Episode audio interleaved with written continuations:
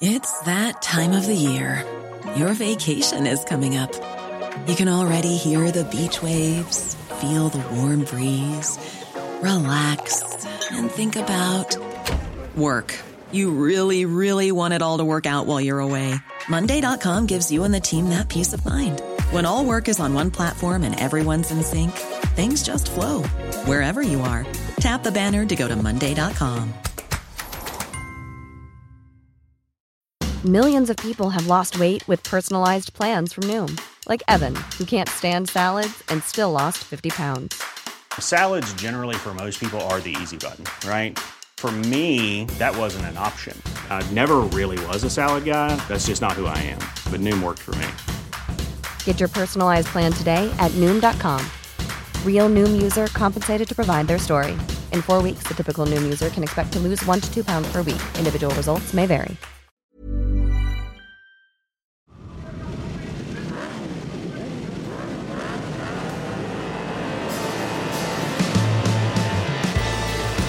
Well, it's Monday again already. Welcome to the Full Throttle podcast from Eurosport. I'm in the commentary box here alongside James Whittam after commentating on Aragon World Superbikes. I've just kicked and nearly knocked over the dividing partition that's been between us all weekend long due to COVID restrictions. So we're a bit ironic, really, that it's been there to protect us and I've just nearly kicked it over and it would have landed straight on your head. Yeah. Uh, nah, hey, listen, if this is the worst we've got to put up with to get some racing back, you know, I'm fine with that. And it means I see a little bit less of your uh, face, so it is all the better. It is transparent. Of course, Greg Hayes here alongside. We're, where do we start then? Because obviously we're going to look ahead to the Tellwell round and Silverstone B S B, but let's get uh, through Aragon World Superbikes first of all. If anyone didn't believe it was Rea versus Redding this year, they're going to have to believe it now, aren't they? Uh, well, we didn't know before this weekend now. We are fairly sure that that's uh, the two riders it's going to come down to.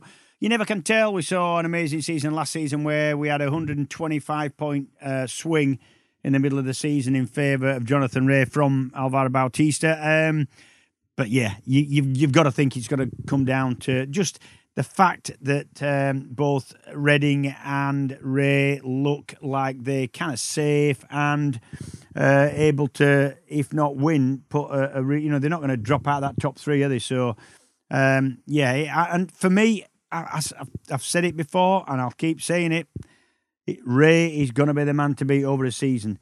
Not because of his blinding speed at every single race meeting. He's not going to dominate every race meeting. But in the round, he always gets the best out of every situation. And uh, for me, over a season, that's a difficult kind of thing to beat. And he never makes mistakes, apart from this Rarely weekend. Rarely makes mistakes, yeah. yeah. Two this weekend, but ninety-fifth career win. And his reaction just showed how relieved and how delighted he was, didn't it, today? Yeah, that was a hard win in, in uh, the, the second feature race uh, this weekend. He, he had to work for it. Uh, Chaz Davies, again, hampered himself uh, from the get-go, really, because he didn't qualify. Went ninth, uh, started ninth uh, for both the first races, uh, both the first feature race and Uh, the Super Pole race. Uh, moved up a little bit, I think still second row though. He moved from the third row to the second row for yeah. the second feature race. And that's hard work. And and he did manage to come through. We enjoyed seeing him do that. Uh, he's a rider who will take a few risks and get going. That's why we love to see him ride. But when he got to the back end of uh, Jonathan Rea, he said himself afterwards, he used a lot more tyre than Jonathan had had to do. Uh, leading and setting his own pace, and he didn't really have anything left to go and challenge Jonathan last couple of laps. He got in front. Jonathan responded straight away, as Jonathan does. Uh, Jonathan rode really aggressively from that point on and got the win and stretched it out, in fact, on the last uh, lap. So, yeah, f- for me, the mistake or the problem that uh, Chaz Davies has had and has had before uh, was not qualifying better. You know, one lap in qualifying can make a massive difference in your weekend. I wanted to talk about that in the podcast today, so so we can now. Um, otherwise, we're just repeating ourselves as to what we said on the telly in a way, aren't yeah. we? In terms of these starts then, um, because Chaz made a bad start, didn't he, in race two today, the second full-length race of the weekend. And like you say, he qualified poorly. So they at least they know where they need to improve, but can they Can they go and test, do practice starts? I know they're they're limited for actual days of testing. Yeah, these bikes, um, these top bikes in World Superbike are all fitted with a form of launch control. Now, mm. this isn't a launch control where you just take your hands off anything, everything, press a button and the bike uh, delivers it on its own. So it's not uh, that sort of launch really control we used start. to see in Formula One where no, they just press a button that. and it goes. No, they, what they do is they press a button that limits the revs so they can hold the throttle flat out yeah. uh, and then they can... Uh, uh, Some of the bikes have a, a mechanism that doesn't allow the clutch to be kind of dumped and therefore get a wheelie. But nevertheless, it is still, it's still to some extent the hands of the rider to get a good start. Some bikes are easier to start than others. Some have grabby clutches, some don't. Um, so starting is st- still a thing that's for the most part in the hands of the rider. Uh, and uh, it's a thing that they can they can practice. You can go to an airfield or... you know, a proving ground. You can go to Bruntingthorpe or any airfield, any any big flat piece of tarmac that's long enough to get into sort of third or fourth gear with these things, and uh, you can practice. And we always used to do, and I'm sure that Ducati are doing that with their boys, and I'm sure they all are, because you can a, a race can be win or lost off the start, and, and to practice it and get it, even if they have full-on launch control, to get to use that properly and get the best start. Still, a little bit of that will be in the hands of the of the pilot, so they need to practice it. Are people like Chaz Davies a bit unlucky in a way that they've been racing at the height of Jonathan Rea's prowess? Because Chaz has finished on the top step of the podium thirty times. He's finished second in the World Championship three times, third another year. You know, he's a top, top superbike rider. Yeah, it's like going back to uh, middle distance athletics uh, uh, thirty or forty years ago. It was Cohn-Ovett, and he, both of those... Uh, and then Cram at the end of their, uh, yeah. both over and, and Coast career. Mm. All three of those would have made a lot more of their careers if the other two hadn't have been in there at the same time. You know, they could have they could have all three dominated the class if they'd have had the, the time alone in that class. Uh, same thing. Yeah. Uh, yeah, you, yeah, but if you come across somebody who's uh, as as brilliant and as dominant as Jonathan Rea's been, yeah, obviously that's going to, it's going to hamper you somewhat in terms of uh, championships. And you'd have to think that with thirty wins in uh, Superbikes, that a- any other time that would have delivered Chaz Davies a-, a world championship, yeah. Yeah. I know Jonathan Rea always relishes those wins that he really had to fight hard for when he's really been up against it. And the one he's always put at the top in recent years when he's been asked was that race at the Lausitz Ring in twenty sixteen in the rain when he was up against Tom Sykes and he'd had a crash first race after the problems he'd had at Laguna before the summer break, and Jonathan always rated that as his best win. You have to think today as well is in his top five because he had to work so hard and he so nearly lost it, didn't he? Yeah, they're all good. Um, but today uh, he had to work really quite hard uh, to win that second feature race, and uh, it was a, a, at a weekend when we didn't think it was going to be dominant, and it wasn't no, dominant. No. We thought that was going to be a Ducati circuit for a number of reasons. They've been dominant there before. Chaz has dominated there before, and we know the V four uh, R Ducati is really quick down that long back straight. So, yeah, for, for uh, Jonathan Rea, you, you would assume that was one of the sweetest wins because he had to work for it, and they're always best. And even in race one on Saturday, Scott Redding beat Jonathan Rea in that one, but even then, it wasn't an easy win for Redding on what we've always said no, is a Ducati track. You, you, you've got to take it off to, uh, to Scott Redding. He will dig he, he, and he learns. Uh, they went for a slightly different tyre in the second feature race. Uh, and I I don't really know why they did that. It's difficult uh, for me to make a judgment on that. I'm not criticising. They, they obviously had a reason for doing that. And that was the uh, front tyre, wasn't it? Yeah, that's a front tyre, different front tyre, slightly harder front tyre. And it... For me, it didn't work for him. Um, his issues seemed to be pushing on into corners, not getting the bike turned. We saw the pass uh, that van der Mark made on uh, Scott Redding on that big, big right-hander where you can't really break and turn in individually. It's all in one. It's mm, a really difficult mm. piece of track, is that. And um, I've got to say that Redding didn't seem to have the material to, to do the job there. He seemed to be really struggling, and you, you've got to put that down to the different construction front tyre. Um, so maybe that was a mistake we're going to see next week uh, because in the first feature race, um, Scott Redding was fantastic. He didn't make the best start. He hunted down Jonathan Rea and then made his move, pulled away. You don't get much better than that. Um, but he's a quick learner. We've seen that is uh, Scott Redding. Uh, he did actually suss the tyre out by the end, but it was uh, a little bit too late. So I think we're going to see uh, Scott Redding bounce back uh, at Aragon uh, next weekend, I'm sure. This, this championship ain't over yet. No way, no way. This is going to go on and on, isn't it? We've got, uh, as you say, Aragon this weekend. Then two weeks after that, we'll have Barcelona. Two weeks after that, Magny-Cours. Of course, Scott Redding doesn't know Magny-Cours, so he really needs a nice handy advantage, really, if he can, before he gets there. Yeah, he does. Uh, and I think Jonathan Rea, actually, looking at the testing in Barcelona, he's probably the guy to beat heading there. We'll see, won't we? And then Estoril a bit of an unknown quantity for everybody. Yeah. Although Scott will know Estoril from his Grand Prix days. He will. Jonathan doesn't, does he? Exactly. Yeah, yeah. He's he, going to be so... He's on a knife edge. Yeah, he, everything's sort of lining up at the minute yeah. for, for an exciting championship. It's going to be great. And, you know, that's assuming it's all going to be dry weather races. We might get a bit of rain yeah, at some point. You don't hey, know, we're in do Spain, mm. and, and you would, yeah, you would assume this time of yeah. year in Spain it's going to be predominantly dry. Yeah. Uh, we'll talk about Honda in a minute because they've had their first podium and it's come courtesy of Bautista. Interestingly, on a track where Bautista had a load of problems at the test in July and Haslam was looking more comfortable. But first of all, let's just talk about a few of the more disappointing results this weekend.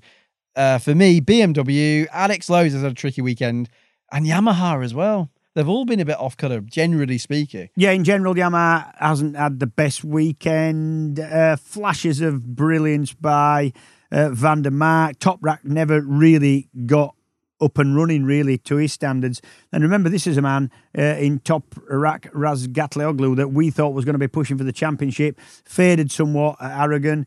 Uh, doesn't bode well for next weekend. We are mm. hearing he was, although he'd never admit that to us, it was a little bit off colour. Don't quite know what uh, the problem uh, was, but physically not feeling too yeah, well. A bit under the um, weather. Yeah, maybe that had a had a bit of a bearing. Um, th- you know, all weekend, Yamaha was saying, yeah, we've made a breakthrough, we've, we've found something. Uh, didn't really seem to translate that into success on the track. Uh, and we um, haven't forgotten, of course, James, sorry to butt in, but obviously van der Mark did have his podium, but it came in the sprint race, didn't it? It didn't yeah. come in the eighteen-lapper. It came in the ten-lapper. Yeah, it did. And and we know results are different in that generally. Uh, you know, not a massively bad weekend for van der Mark, but really not not for, for, for Yamaha in general, uh, not not a really successful weekend by their standards. We know Tom Sykes is staying with B M W, so we're pleased about yep, that alongside announced, yep. V D M, isn't it, next yep. year? Uh, we'll see what Laverty does. But Uh, B M W, I, I think personally, they're just looking to next year now. They almost just want to get this year out of the way. And yeah. this weekend was poor from B M W. Terrible, terrible weekend for uh, for both uh, Laverty and Sykes, uh, and for a lot of reasons. A lot of technical issues, brake failure. We hear uh, we're hearing for uh, Laverty on the warm up lap uh, yesterday. He had to virtually just jump off the bike or lay the bike down. Not mm. such a fast crash, but you don't need that on a on a on a warm up lap. Actually, not warm up lap. It was the sighting lap. Yeah, straight out uh, of the pits. Wasn't then he was uh, right docked, through penalty. Right through yeah. penalty because uh, he had a couple of people attending to the bike, which he shouldn't have had that many on the grid to get him up and uh, the bike fit to run. Um, so, yeah, really just a terrible weekend for B M W in general. Yeah, and Alex Lowes' weekend. He was the other guy I mentioned before. It all went wrong, didn't it? After that awful crash, which could have been appalling. It was bad enough on Saturday. It must have knocked his confidence. He'd been off it on the Friday as well. It just didn't click, did it, this weekend? It didn't. It looked like it was going to click as well. Uh, certainly yeah. early on in the Shame. first feature race yesterday, he really looked like he had the pace. Honestly, he mm. looked like one of the riders who could possibly push on and go with uh, Jonathan Rea early on, who was the, the, the pace setter. Um, didn't work out like that. Um, yeah, the crash was horrendous. I mean, not in terms of the actual crash, but the the the possible consequences that thankfully didn't happen uh, were, were were really terrible.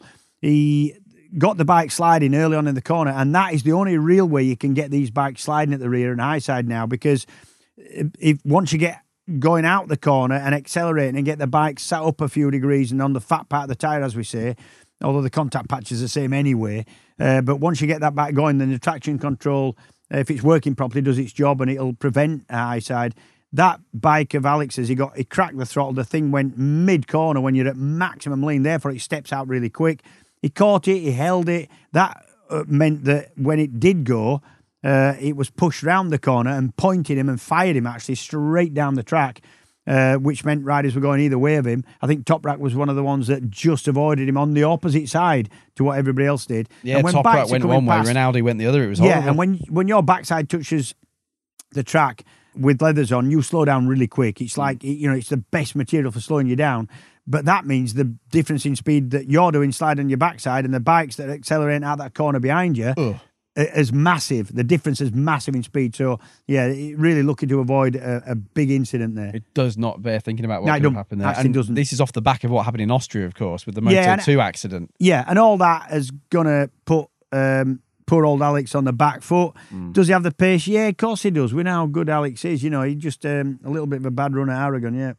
Have you ever had that where you're stuck in the middle of the track and the whole pack's coming through? Yeah, it's through? terrible. It's, honestly, it's really frightening. You're fully aware of it. I've had a You've couple of times where I'm sliding the down the track looking backwards at riders oh. sort of bearing down. Oh. And I tell you what, when your head's at track height and you're bouncing along at, on the track and looking up at bikes that they seem sort of twenty feet tall yeah, yeah. and they seem to be going two hundred miles an hour oh. quicker than you are. You know, I've been hit a couple of times and you you really do not want, um, uh, you know, one hundred seventy... Uh, kilogram with a rider on it, maybe what two hundred fifty kilogram bike running over you. It ain't going to do you a lot of good. Oh no, that's enough to give you a heart attack in itself, isn't it? That's horrible. Um, on a much better note, then let's talk about Honda. They've done it. Um, Alvaro Bautista has come become the eighth podium finisher of the year already. We've only had twelve races, eight different podium finishers, only one podium finisher less than we had in the whole of last year. But more importantly for them, Honda are coming, and we knew they were. Despite a lack of testing, they're getting there, aren't they? Well, yeah, the the question mark about Honda's forays into World Superbike over the last few years has been, are they taking it seriously? They're putting maximum effort into this because mm. there is no question uh, that Honda, if they put effort into something as a company and spend some money on it, have the wherewithal to make a competitive bike. We know that. Yeah, There's no yeah. question of that. It looks like in the new Fireblade, they've got a really good base Uh, bike uh, to work with. It looks really quick. We hear, I've not been on one yet, but we hear that the bike is really strong engine wise, but not, peaky is not the right word perhaps. Um, strong at the top end. It's got lots of top end, and that's making it difficult to get a tyre to both give the grip and the longevity you need for these kind of races. Uh, Bautista in the second feature race didn't have many problems. I don't think the bike looked really good. Uh, and in fact, although I had his problems technically, I had quite a lot of technical problems. He's not going to tell me what the problems were. That's fair enough. It's mm-hmm. a factory team. Yeah. Uh, but uh, Leon Haslam had his problems, but still finished seventh in the second feature race and looked really good on the bike and forced his way to the front of that pack he was in. So, yeah, very promising weekend for Honda, yeah. And Bautista was eighth in race one on Saturday and ended up crashing out at turn five, the left-hander coming But up running strong. Yeah, and some people in the paddock even said then that's a shame because he was on good podium pace. Who who, who tipped him for a podium? Somebody did. Uh, our colleague and friend Michael Hill tipped him for a did podium. He? There he you did. go. Well yeah. done, Michael. Well done, Michael, yeah. Michael's predictions can be rather outlandish. They but, can be. Um, Yeah, you know? And his fashion sense ain't much to go on, but he called that one right, didn't he? He did, to be fair to him. Yeah. He certainly did. Nice yeah. one, Brian, as we call him.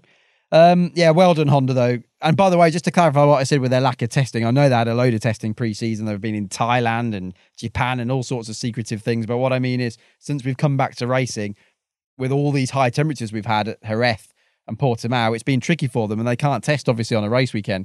Uh, Bautista, incidentally, at that Aragon test two weeks ago, nearly three weeks ago now, uh, saved one day, didn't he, James? He didn't do the Friday, so he saved his eighth and final day in yeah. the allocation. Yeah, so he can get another day in before the end of the season. That's it. What, what happens is once the season gets underway there, and even before the season starts, this is an odd one because it's a different season uh, schedule-wise because of COVID, obviously. Yeah. Uh, but even on a normal season, there's testing breaks that you're not allowed to test anywhere, mm. but actually, once the season starts, then they are limited to the amount of days that a team can test. And the reason for that is to save costs. Can you imagine the amount that it costs to schlep off with two articulated wagons full of kit, full of new material, and have days and days testing when you've got circuit uh, hire, you've got wages to pay? It is horrendously expensive to go and test. And if you're a less funded team, Uh, well, that's going to make a massive difference because you ain't going to do as much testing because you're going to try and save a bit of money. So the organisers restrict testing. That gives everybody, uh, it, it gives a fairer playing field, a more level playing field. So, um, yeah, Bautista and the Honda team are, are kind of running out of their test days. It seems unfair when it's a new bike and they pretty much need more testing to do. But, hey, it looked pretty good round here. Yeah, um, we've been talking about that, haven't we? We've had a few tweets in, actually. Jim Witt, sixty-nine, and Greg Hayes T V. And while I'm at it, actually, please subscribe to the podcast if you can. We're on Spotify and Apple Podcasts. We're on the Eurosport website. Hopefully you're enjoying Full Throttle. Thanks for joining us. Um, but yeah, the, the COVID problem It's affecting different teams in different ways. And a lot of people have been asking about this. Most of the independent private teams couldn't do that Aragon test, could they? For the reasons you've just been saying, budget, basically. Yeah.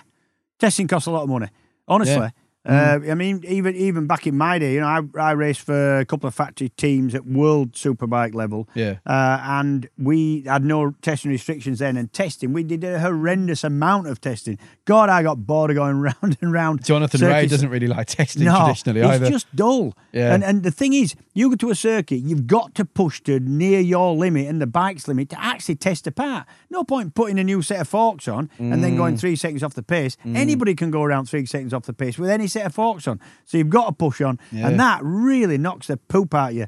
Just every single lap you've got to push, and you've got to risk, yeah. and you've got to go. And you know, regularly a test you do between one hundred and one hundred twenty laps a day. That's a lot of laps round what is usually, because you test, especially in winter, southern hemisphere, warmer circuits, Eastern Creek or Phillip Island or or Suga in Japan or and Malaysia or one of these kind of places. It's red hot, you're dead, you're dead sweaty, and it's hard work. And, you know, three-day test is bloody hard, I'll tell you. So you, so you can get in, you could get in four, five race distances easily. And uh, there's a lot of yeah, in and out laps it, as well, aren't there? I'll tell you what, it, you, this is what you do, right? Don't yeah. tell anybody that I've said this. Uh, oh, no, yeah, people are going to know. Uh-oh. What you do is, you'd say, oh, yeah, um, you know what takes what time to change on the bike. So you know that yeah.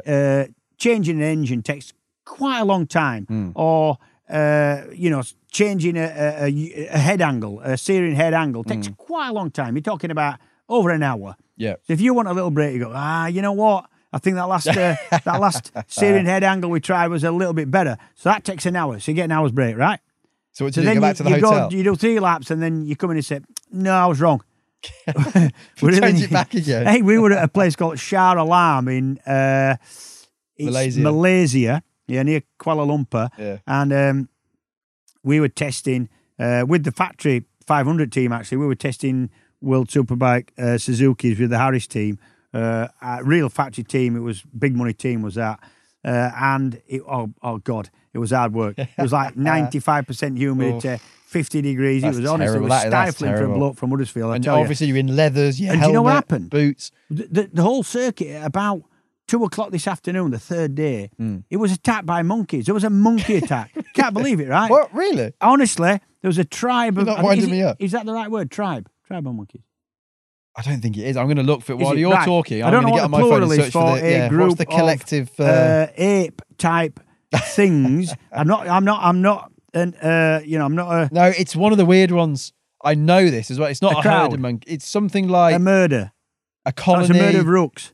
Uh, yeah, it's a colony. Might be a uh, colony, yeah. Anyway. I'm going to look for it now. The these monkeys um, uh, uh, kind of invaded the track and sat on the track, and the, the marshals kept kind of showing them off and showing them off, and, and then they'd come back on another part of the track. So I had to pack in. I thought, ah, good old monkeys there. Give us an early finish on day three. There's enough monkeys in the paddock as it is. Um I've still not got there. I know there'll be people shouting at their phones and their well, computers. It doesn't matter. We'll, we'll suss it out later. Move on. No, no, we've got to find it. Okay, um, right. th this, I've got it now. Uh, did you say tribe? Yeah. Did you? Yeah. Well, apparently the main one is troop.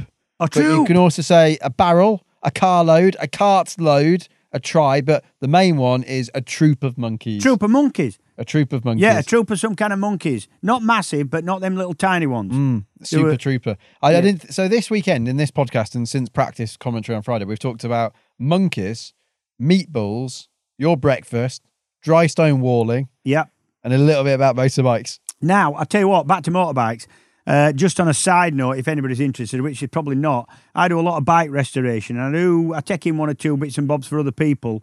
Uh, we've got blasting equipment now at my place, so we can do vapor blasting and sand blasting and all this cleaning up type of, mm. uh, you know, restoring metal parts, if you like, yeah. uh, processes. Right. Uh, a mate of mine's got a really nice nineteen eighty-five R S two fifty Honda race bike. First over-the-counter race bike from Honda in a number of years it was, uh, probably twenty years since the sixties when you could buy the four-stroke over-the-counter race bikes from Honda.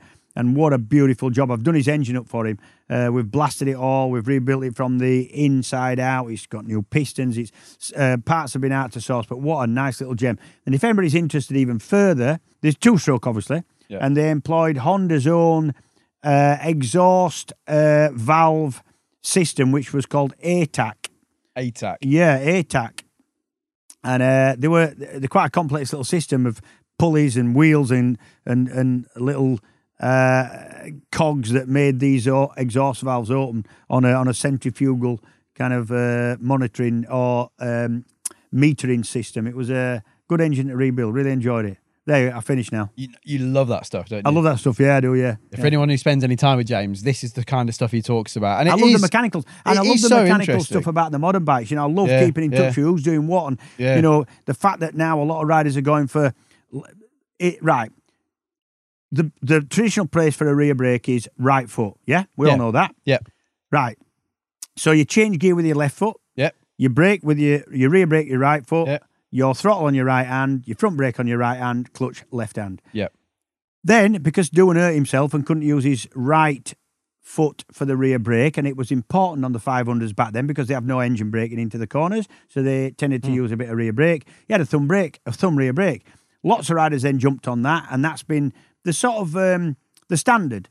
You'd have sometimes you'd have a rear brake lever on your right foot and uh, a left thumb underneath the handlebar. The reason you couldn't use your left fingers is because you need that for your clutch, and sometimes yeah. you need it at the same time. Nowadays, because all these bikes are electronically very advanced and they've got what's called an auto blipper, so once you set off from the line, you don't use your clutch again the whole race. Going up the gearbox, it's got what's called a quick shifter. You just hit the lever and it goes burp, burp, burp by cutting the ignition system. But now they've got auto blippers that align the speeds of the different gear shafts within the engine mm. so that you just have to bang the lever uh, with your foot, and it changes down automatically as well. So that means for the most part of the race, after you've set off, your left hand is now free for another use. So people are now using, about half the paddock, as using a right, left hand, finger, not thumb, rear brake. Finger. Okay, so so, so this that's why you see Jonathan Rea for one with two levers, yeah. clutch high, yeah, rear mm, brake mm. low on your fingers. So it's not one of the ones you're pushing forward with your thumb; you're pulling, pulling it in, back, and pulling it's a lot back. Easier. Just like anybody who's uh, ridden a bicycle or a scooter would would understand. Uh, and they say it's a lot easier to use. Not tried it yet myself, uh, but it makes more sense to me than the thumb yeah, operated yeah. one. Yeah, um, and Jonathan Rea was chatting to me about this in Jerez, actually, back in January, because, like you say, it was yeah. new for him this year.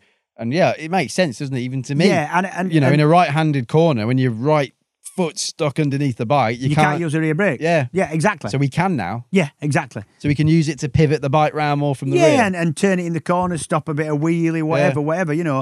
Uh, and it makes a lot of sense. Um, you can tell the bikes now that have the left-hand finger rear brake because they must then run, if they run that system, they've got to run a brake protector on both front brake right, right yeah, hand yeah. and rear brake left hand. Right. So if you spot them going down the straight on T V and they've got a uh, they've got a protector on that lever on the left hand, mm. that means they're running a, a a rear brake on their left fingers. Talking of the brake protector, when we were commentating on that three hundred race at the end of the afternoon today, Sunday, for anybody who's listening, do you remember at one point I said, I think Thomas Brianti just waved Mika Perez through. I still think, I'm pretty sure I saw it, but I am wondering now if at the top of the screen it was actually Brianti's brake protector had possibly been pushed down, which often happens, doesn't it, in that yeah. class? Or not brake protector, it would be the clutch, wouldn't it, on that side? Yeah. I don't know whether that might have been that, actually, and I mistook it for his hand. I have to watch it back and have a look. But either way, they're often knocked, they're usually knocked up, aren't they? And we see that often in the three hundred category. Yeah, and they're I bumping mean, they, into each other. They started having brake protectors on the handlebars uh, a few years ago, and then they became uh, they became mandatory. Uh, well, I for, remember, sorry, for, I remember Watanabe um, in Moto three, Texas, twenty fourteen, I was working in Dorna at the office. Somebody just touched him on that long back straight in Austin, Texas. Yeah. And he just put the front brake on and went straight, straight over, over the, the bars. At high speed. Yeah, you've, you've no terrifying. idea what the what people think if somebody going along one hundred miles an hour reached across from another bike and grabbed your front brake. What, people like Romano Finati? Yeah, but you, you, when, when you don't understand how much grip you've got sometimes, yeah. you think... The uninitiated would think that that would lock the front wheel, it'd slide out, and you'd have what what's called a low slider, like a low slider, a front end slide off, like you would have going into a corner. Yeah. But actually, these things have so much grip, especially in dry conditions, warm tyres, and everything else being up to speed. the, the when the front wheel locks, weight transfers to the front, and the whole thing tends to pivot round the front wheel. So you don't re- almost like a stoppie that keeps going. It's a bit like on your bicycle when you're coming correct. down a hill and you don't yeah, put correct. your rear exactly brake on. Exactly what it is. I yeah. remember my brother doing that once, and it was quite funny actually. Straight over the handlebar. Yeah, it's a bit not nasty. Not nice at one hundred twenty mile an hour. Yeah, that's the difference. Obviously, yeah, yeah terrifying. If you've not seen uh, Toprak Razgatloglu's uh, kind of stoppies and mm-hmm. and and uh, kind of trick bike riding, I'd call it, uh, you've got to see it. Yeah. It's it's out there on social, on yeah. YouTube, et cetera. I mean, it's one thing to be on a paddock scooter doing sort of ten mile an hour, uh, six foot diameter circles on the back wheel. That's difficult enough. But to have the pressure of doing a sort of sixty mile an hour stoppie when he puts it up into pit lane, to come all the way down pit lane on the front end with the bike nearly vertical, right on the balance point, and then as the bike slows down, still on the front wheel, and it gets down to about fifteen miles an hour, he steers it still on the front end so that the bike plops down at no miles an hour, stood still, pointing towards the garage. That is unbelievable. I mean, I love my stoppies. I'm still reasonably good at them, but would I try it in front of the assembled uh, media and paddock in front of everybody in pit lane? Nah, not at all. It could go so catastrophically yeah. wrong.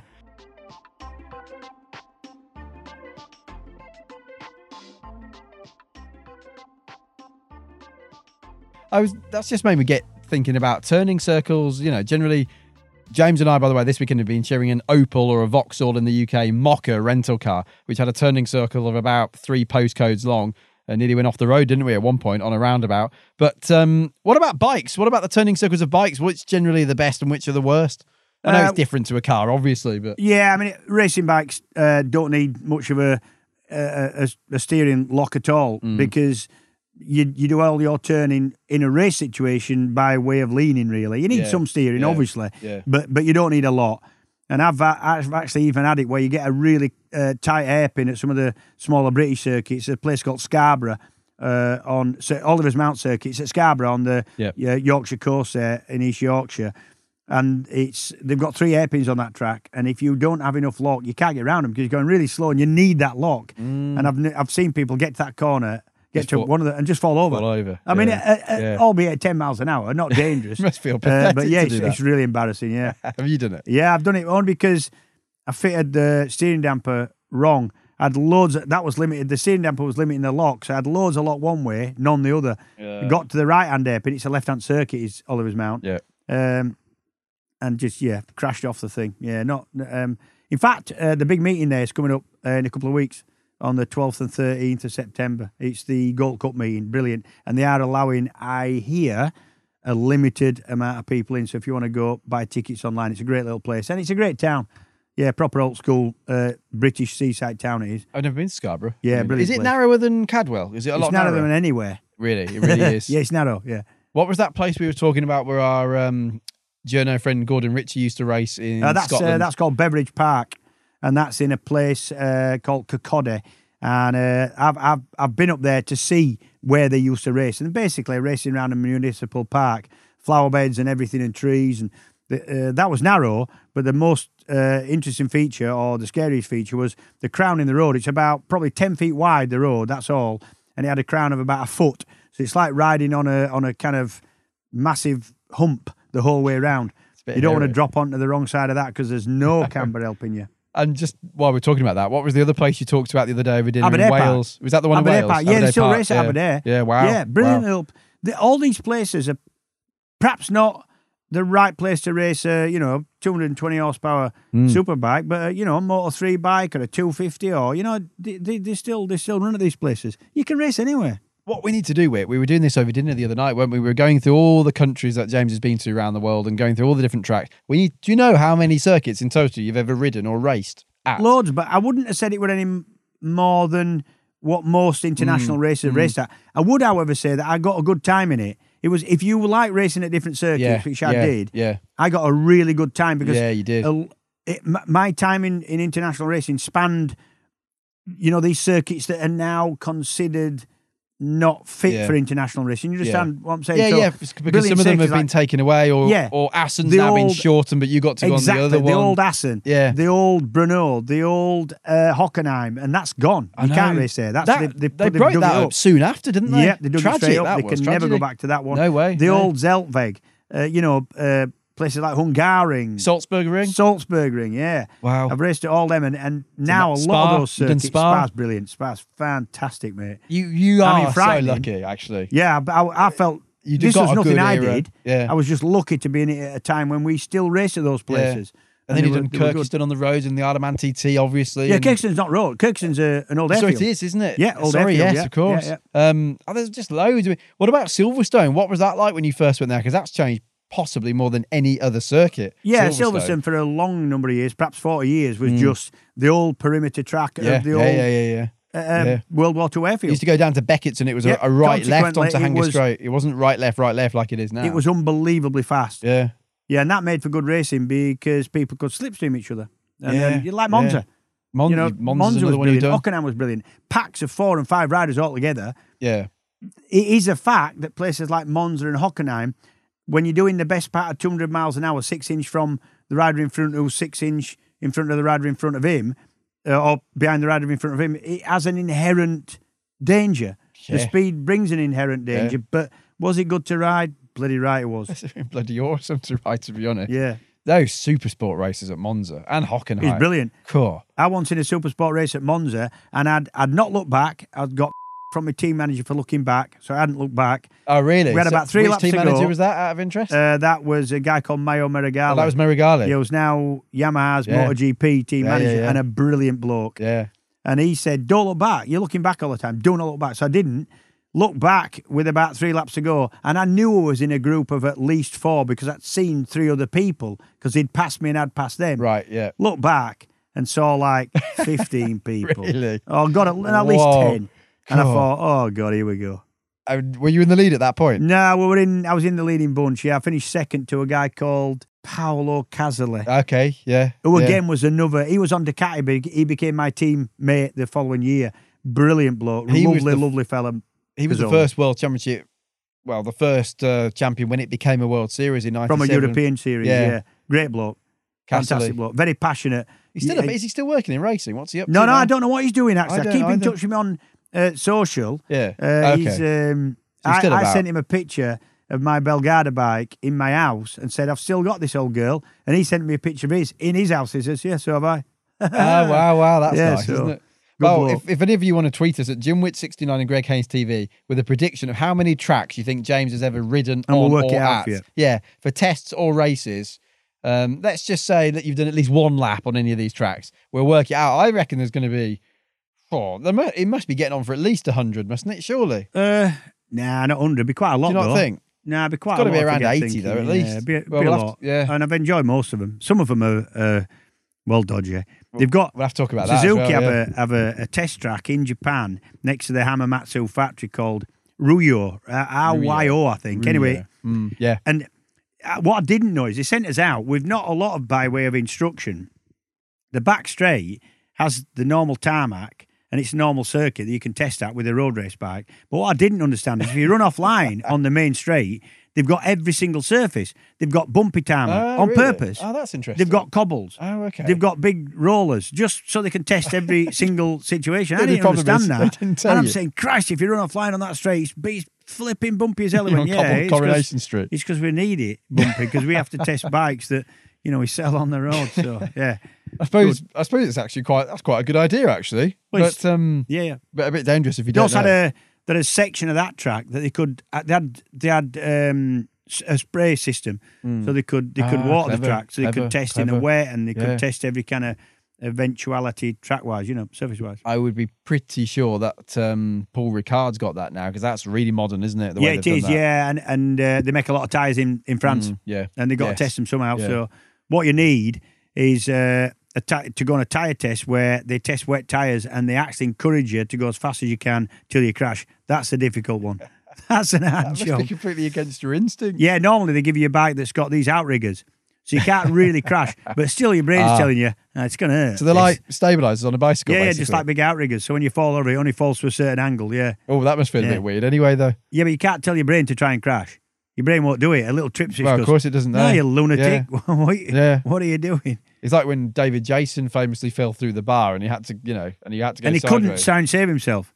Exactly. Yeah. But he did it so well, didn't yeah, he? Because yeah. normally you put your yeah. hand down, wouldn't you? Yeah. Um, just before we sign off then, uh, Jeffrey Boyce, talking of Del Boy, Jeffrey Boyce did very well, didn't he, with a double in Supersport three hundred, yeah. leads the World Championship. As for Andrea Locatelli in the six hundred class, I mean, he might as well be in another category at the He's, moment. For me, Locatelli's in another uh, league. Uh, what we've got here is a situation where a man's coming from an ultra-competitive championship. In his case, it's uh, Moto three. And he's dominated a class that isn't now as competitive as what it used to be. That's how I see it. Mm. But not only that, he's on the best bike, uh, he's got the best team behind him, and he is definitely, without shadow, the best rider. And that's all having its um, effect. Yeah, nobody's going to touch him this year. I know, I listen, I know people keep saying, yeah, but Bautista led by one hundred points last year, and, and he didn't win the championship. He fell apart. He said, I can't see nah, it happening I, to I Locatelli. He's can't. not been pushed to the extent that he needs to be pushed. Because if he's sensible, even if he does have a difficult race, he's not, you know, if he keeps it on the island, he's probably still going to be second or he third. He could finish, he, to be honest, third or fourth in every single round that's left, yeah. and I reckon still win this championship. Yeah. And for him to finish out the top three in this championship, given the form we've seen him on now and the ability he's got, you'd have to chop a limb off him. Oh, you'd have to be... And I'm not recommending that. It's against the rules. I think because people have been saying, oh, what's he got on that bike? The only thing you could take off the bike to stop it winning is the rider at the moment, because he's just made... Can't... Listen, just, if, if they think that, right? Yeah. I know it's not... If they think it, what? It's illegal. If they say that bike is... It, there's a fairly strict, a very strict yeah. set of regulations yeah. and some people who know how to enforce those regulations at World Superbike, right? Mm. We know Scott Smart, he's a clever lad yeah. and he doesn't like cheats. So you put your money down. You go and put, I don't know how much it is these days.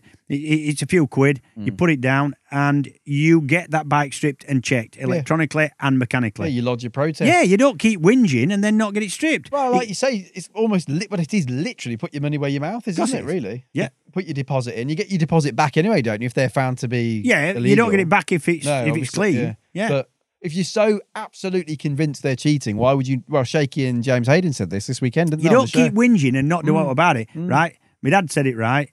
Yeah. You've a to get off the pot. Yeah. Honestly. Yeah. Yeah. That's fair enough. And to be fair, nobody's lodged a protest, no. have they? Surprise, surprise. No. Just before we sign off, um, obviously we talked a lot there about Aragon. Back there this weekend. Yep. However, you obviously will be at Silverstone B S B by the looks of things. Yep. Is it fair to say there's quite a lot of pressure on McCam's Yamaha to have a good weekend? Yeah, it is. Uh, they've been seen as uh, championship with various riders, championship uh, front runners and possible winners for a few years. Um, it, it, to be fair, British championships still all to play for. Yeah. I'm really impressed with the way that new Honda Fireblade's going in Britain. Less technical rules in Britain. I think that's why they've hit the ground a little bit uh, faster than they have in World Superbike. Mm. Uh, I think that bike's a good bike. And I think they've got some cracking riders on it. And I think they've for got sure. riders... in the Irwin boys that have gelled with that bike. It's not just a case of giving, you can give the best rider the best bike technically and he doesn't mm. gel with it and doesn't win. Them boys have gelled with that bike. Uh, it seems they can ride it the way they want to do. The team's done a cracking job of getting it out of the box and having it competitive straight away, albeit within a less technical championship in B S B. Um, but yeah, they, they, they, they're now, I see them now as the team to beat, yeah. Even the stock thousand class in B S B. Have you seen how quick it is? It's, that stock thou? Well, it's interesting. Oh, when there's no Ducati in the class, it just pulls ahead of everything on the straight. The, the, the yeah. Uh, with, with Tom, Tom Neve on board, yeah. in the stock thou class at Snetterton, the speed trap times were exactly the same as their superbike down the really? straight. Well, that's, actually, to that's be fair, impressive. Well, to be fair, Glenn Irwin at Snetterton, didn't he, last time out, a couple of weekends ago now, he said... This Honda Superbike is pretty much to the stock bike at the moment. It's yep. a bit worrying for everybody else. The stock bike's is quick. Yeah. Honestly, I looked at the, I do be sort of due diligence after a meeting. I see who's done what. Sometimes you can look at the speed trap times, the lap by laps, as you do. Yeah. Uh, the lap by laps, and you can sort of pick the bones out of that and you can spot a sort of trend or see something that's happened that you wouldn't necessarily see on T V. Mm. And um, yeah, that, but that's quick. As a stock bike, it's a quick machine. Well, it's Monday the thirty-first of August today as this podcast goes out. We'll be back with another one next week, Monday the seventh of September. seventh of September. How can it be September this week? Oh, that's my day after my birthday when I'm going to be twenty-one again. I know. It's incredible. Yeah. James Whittam's send bombarding, please, everyone, with tweets this coming Sunday. James Whittam birthday. It's on my phone. The sixth of September. Let the abuse commence. And the year. Uh, you know what you've done there. nineteen ninety-six, your birth year, wasn't it? Ish. He had a six in it. It certainly did. It certainly did. Thanks, James, for everything this weekend. It's been, Cheers, a, it's been a good weekend, hasn't it, Aragon World Superbikes? It's um, yeah, it has, it's a yeah. great championship this year. Yeah, and and, and uh, James Hayden got it right in the studios. Uh, the the lead for the World Championship swapped three times in one meeting. I don't think we've ever had that before. Well, we haven't, because we've never had, rarely, till the last couple of years, have we had three meetings, uh, three true, races in a true. weekend. Yeah, yeah. One three... rider led it going into the meeting. Another rider took control. The first rider took yeah, control again, and now it's... Three times in one meeting. So it's gone. Brilliant. It's gone from Ray to Redding to Ray to Redding back to Ray again. Yeah. I've got that right. Yeah, something like that. Isn't that's it? That's what. Yeah. That's yeah, what. That's it, isn't it? Yeah. yeah. There you go. The uh, as you said at the end of the commentary on Saturday, the pendulum continues to swing, and I've got a feeling it might carry on doing that next weekend. We'll see what happens. James, uh, I'll watch out for you on the screens from Silverstone, and uh, I don't know when I'm going to see you again, by the way, because I'm not at any B S B. So have a good Christmas, have a good birthday, and have a good Christmas as well. Cheers, buddy. Thanks, Greg. Later.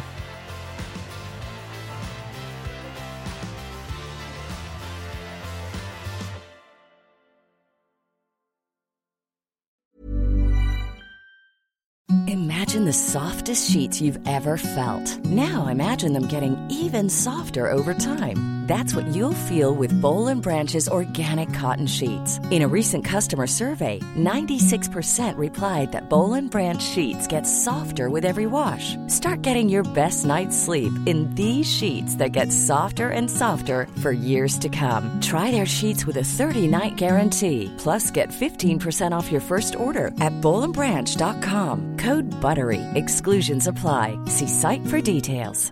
Hey, it's Paige DeSorbo from Giggly Squad. High quality fashion without the price tag. Say hello to Quince. I'm snagging high-end essentials like cozy cashmere sweaters, sleek leather jackets, fine jewelry, and so much more. With Quince being fifty to eighty percent less than similar brands. And they partner with factories that prioritize safe, ethical, and responsible manufacturing. I love that. Luxury quality within reach. Go to quince.com slash style to get free shipping and three hundred sixty-five day returns on your next order. Quince.com slash style.